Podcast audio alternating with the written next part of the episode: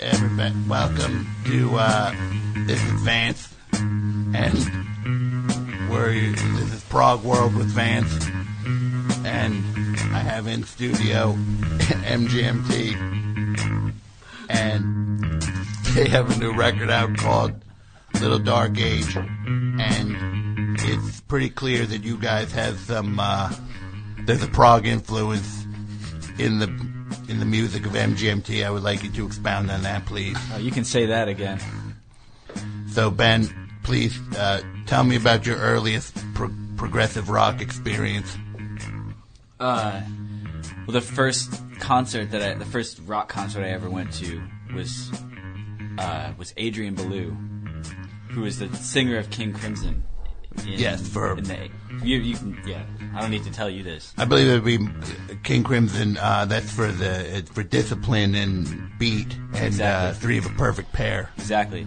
And he did come back for Thrak in the '90s for the double trio lineup. So you saw Adrian Belew in concert, and what was that like? It was great. Like what? It was. I was. You know, I think it, it was like a real. it was a, a real seminal moment for you know my, my budding musical career. Because you had been listening to what kind of music before that? Uh, what was it? I think I was taking jazz piano lessons.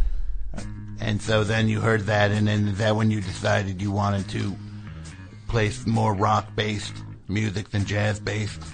Yeah, but but with you know incorporating influences from from classical and jazz and you know you know like a like a like a futuristic you know blend of, of all of those influences. Sure. And what was the first prog rock album that you purchased?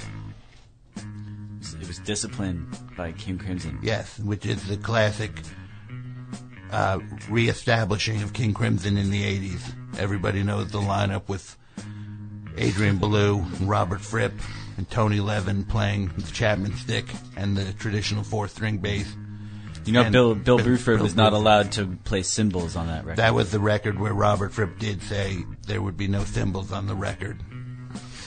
and it was the double guitar. And if you notice, Robert Fripp's playing, he had readjusted his playing to to be complementary to Adrian Belew's playing, which was not always where he was at. So that was the first prog rock album. Now, Andrew, are you a fan of prog rock? Somewhat, a little. We Ben and I would listen to prog rock in in uh, college a little bit. Like, what would you listen to?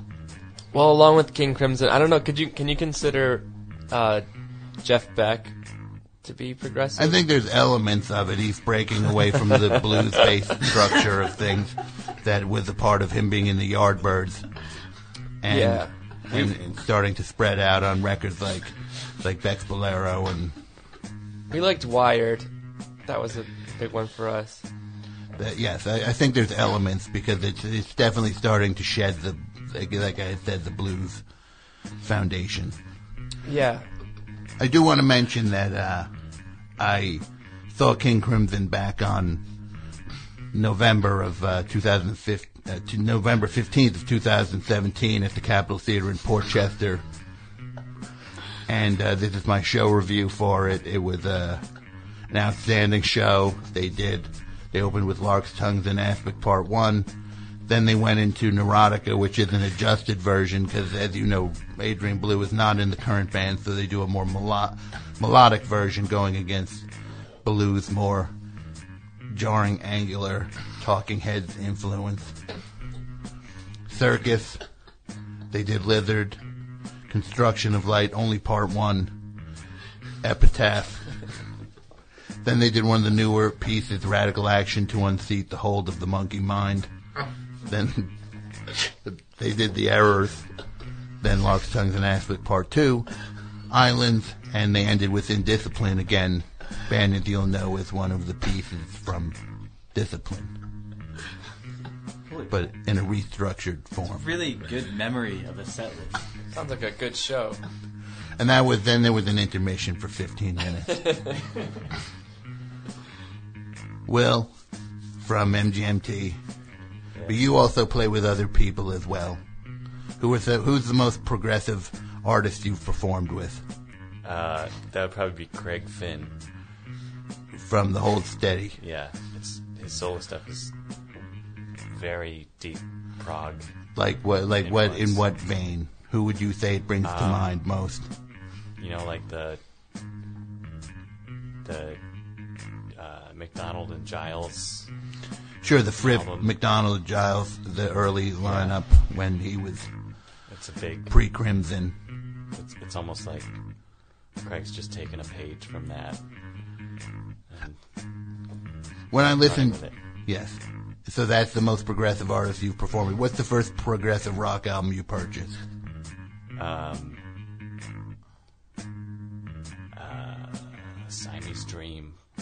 That's by the Smashing. Pumpkins. Yeah, is that?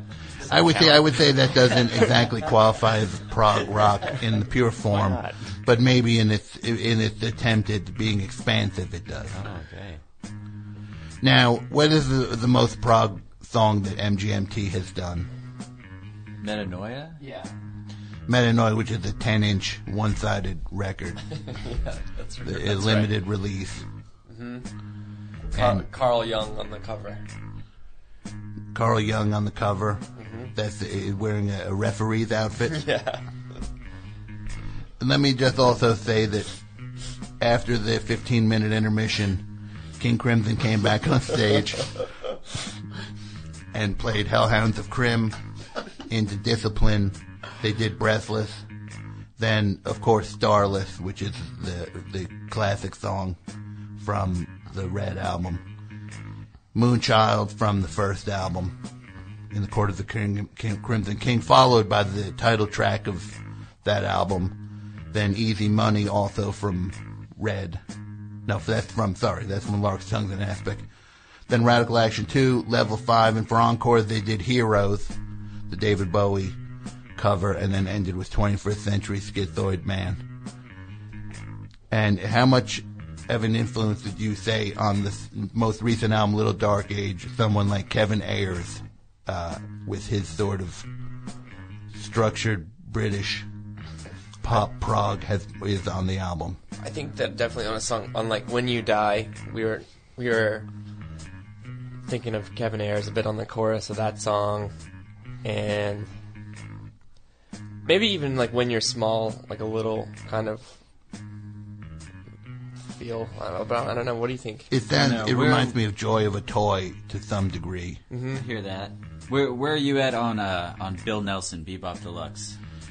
I, ca- I find myself ad- admiring his his technique, but I find that it, sometimes his music is trapped. uh, It's neither here nor there, if that makes sense.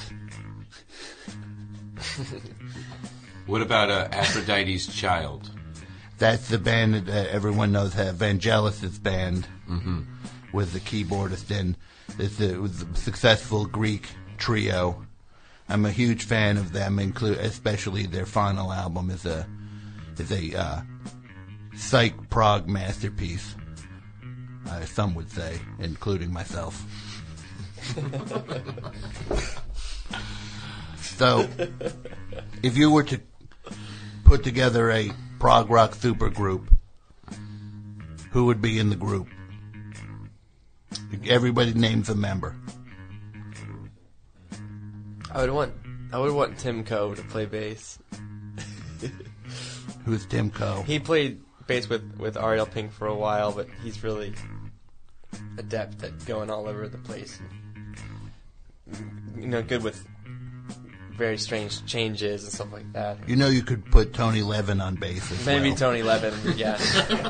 You don't have to have Tim Koh as He the bass player for your, That's a cheap shot. for your prog rock supergroup. no offense to Tim Koh, but I don't know if he plays a Chapman stick. no, I haven't seen him play a Chapman stick. Who else would be in the group? Who's the guy who played the the like rattling chains on Lark's tongues in Aspic? What's David Croft. wasn't that not was the, the, comedian violin David player. Cross. No, David Croft, the- Yes, He it didn't was the play the percussionist. chains. That- It You're was- right. It was My uh, apologies. what was his name? I don't remember. That guy. Yes. He should be in it. Yeah. If you watch the video of the German television performance, He's the guy throwing leaves. Mm-hmm. While Bill Bruford is wearing a uh, Boston Bruins jersey because the hockey team has the same initials as him, so he would, he took to wearing Boston Bruins gear. The Boston Brufords. The Boston Brufords. Will, who would be in your prog rock supergroup? Guitarist. Let's think along the lines of guitarist.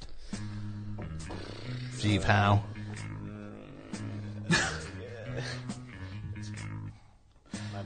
Prog rock, no- my encyclopedic knowledge of prog rock is, is That's withered okay. away. Never mind. ben, who would be the guitarist in your prog rock supergroup? You might say Adrian Belew because it was in your formative years, Uh, but that you don't have to say Adrian Belew. oh, the, the the dude from Porcupine Tree. Uh, Steven Wilson. yeah, Steven Wilson. Where does Bill Laswell fit into all this? Bill Laswell, I think, is more art rock Okay, and and New York in in uh, experimental. gotcha. Although when you think about it, Robert Fripp, after he left King Crimson, moved to New York and produced records by Daryl Hall and the Roaches. Yeah, I love the I love the Roaches stuff that he did. And he was one of the first people from the the progressive rock, if not the first person, to defend disco as a cultural movement as well. And played guitar on David Bowie's Heroes and Scary Monsters. Mm-hmm. Mm-hmm. Very influential. Simon, who would be in your prog rock supergroup? Bozzio. Bozzio. Who's Hell Bozzio? yeah. Terry Bozzio. Oh, uh, Terry Bozzio from Frank Zappa's band, Yeah, and Missing Missing Persons. Persons. Yeah. His wife Dale Bozzio was the lead singer. Yes. So you'd put him in. Put him on the drums. What about Warren Cucurullo, who went on later to play with Duran Duran and helped write their song, their comeback hit, Ordinary Oh, World? he, he played the guitar solo on Ordinary World, right? yes, he co-wrote this Really? song I was just talking well. about this guy with Ilya. but isn't he um he's kind of like InfoWarsy now, I think. I don't know. I, I tend not to pay attention to the political side of prog rock. That's the beauty of it.